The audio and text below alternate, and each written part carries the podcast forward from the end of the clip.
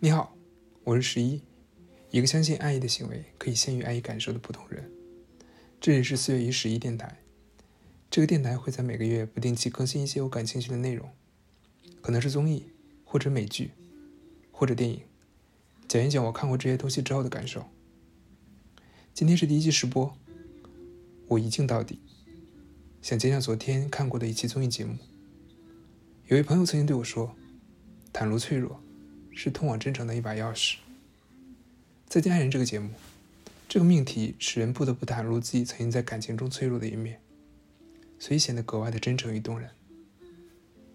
第一季我全程追完，感触良多，未来有机会可以展开讲讲。昨天和朋友一起把《再见爱人》第二季第一期看完，今天就想先来讲讲第二季这三对儿。第一对儿，苏志丁和卢哥。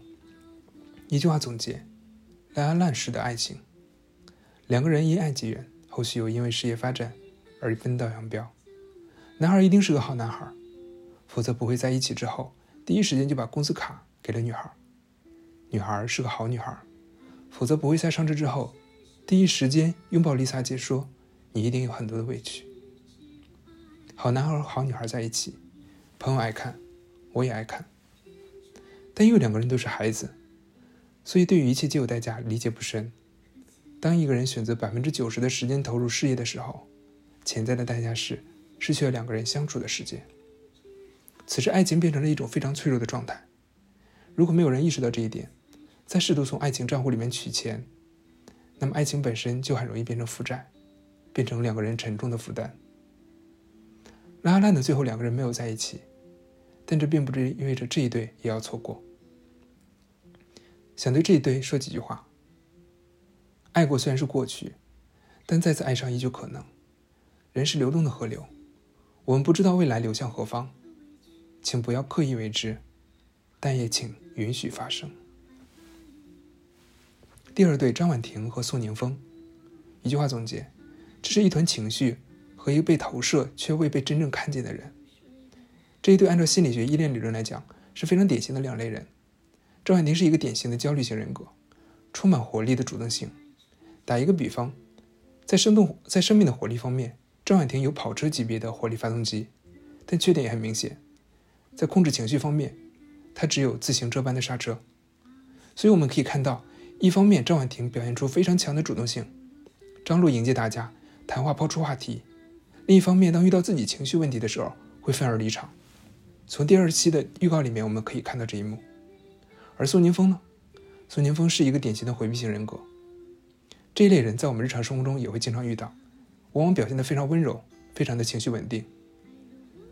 比如我们在片中看到，虽然张婉婷一直在语言攻击宋宁峰，但宋并没有因此而发火。但在这种情绪稳定之下，其实包裹着的是一颗冷漠的内核。因此我们能看到，在张婉婷需要情绪支持的时候，宋宁峰可以端水，可以送药，但从来不会温柔地问一句：“你怎么了？”其实这一对的组合是悲剧的。张婉婷自始至终是主导性的，她发起主动的投入，去试图构建自己理想中的幸福生活和亲密关系。但这种理想化的投射之下，对方是没有主体性的，是不被看见的。这个我们在预告中也有看到。我在哪？在张婉婷的眼里，宋宁峰应该是一个理想的伴侣，情绪稳定的，又各有各的，要样有样的。但唯独忽略了宋情绪稳定之下更深层的回避性的内核。于是变成了张婉婷数次出拳，但像打在了一团空气上一样，对方没有如他预期般温柔地接纳他看似攻击，实则缺乏安全感的试探，反而隐匿在沉默之中，而这沉默让张婉婷更加难以忍受。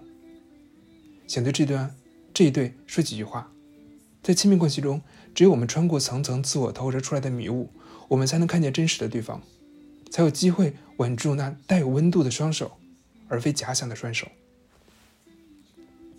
第三对儿，Lisa 和艾薇，一句话说，这是一场爱我就听我的，与爱我请听我说的博弈。从目前来讲，这对透露出的信息是最少的。艾薇单方面的输出愈强烈，我们就愈发感兴趣。Lisa 那无声的背后，究竟还潜藏着多少难以言说的内容？香港从来不缺少被定义的疯女人，我们要警惕这一点。于是，相对前两对，我更加期待 Lisa 姐后续的讲述。以上就是我看完一期下来之后的观感。总结一下：一段拉拉烂式的恋爱，一段情绪和一个被投射却从未被真正看见的人，一场爱我就听我的与爱我就听我说的博弈。这一期《再见爱人》依旧保持了非常真诚的特点，我依旧非常真心的推荐给大家。我是十一，一个相信爱意的行为可以先于爱意感受的普通人。我们下期再见。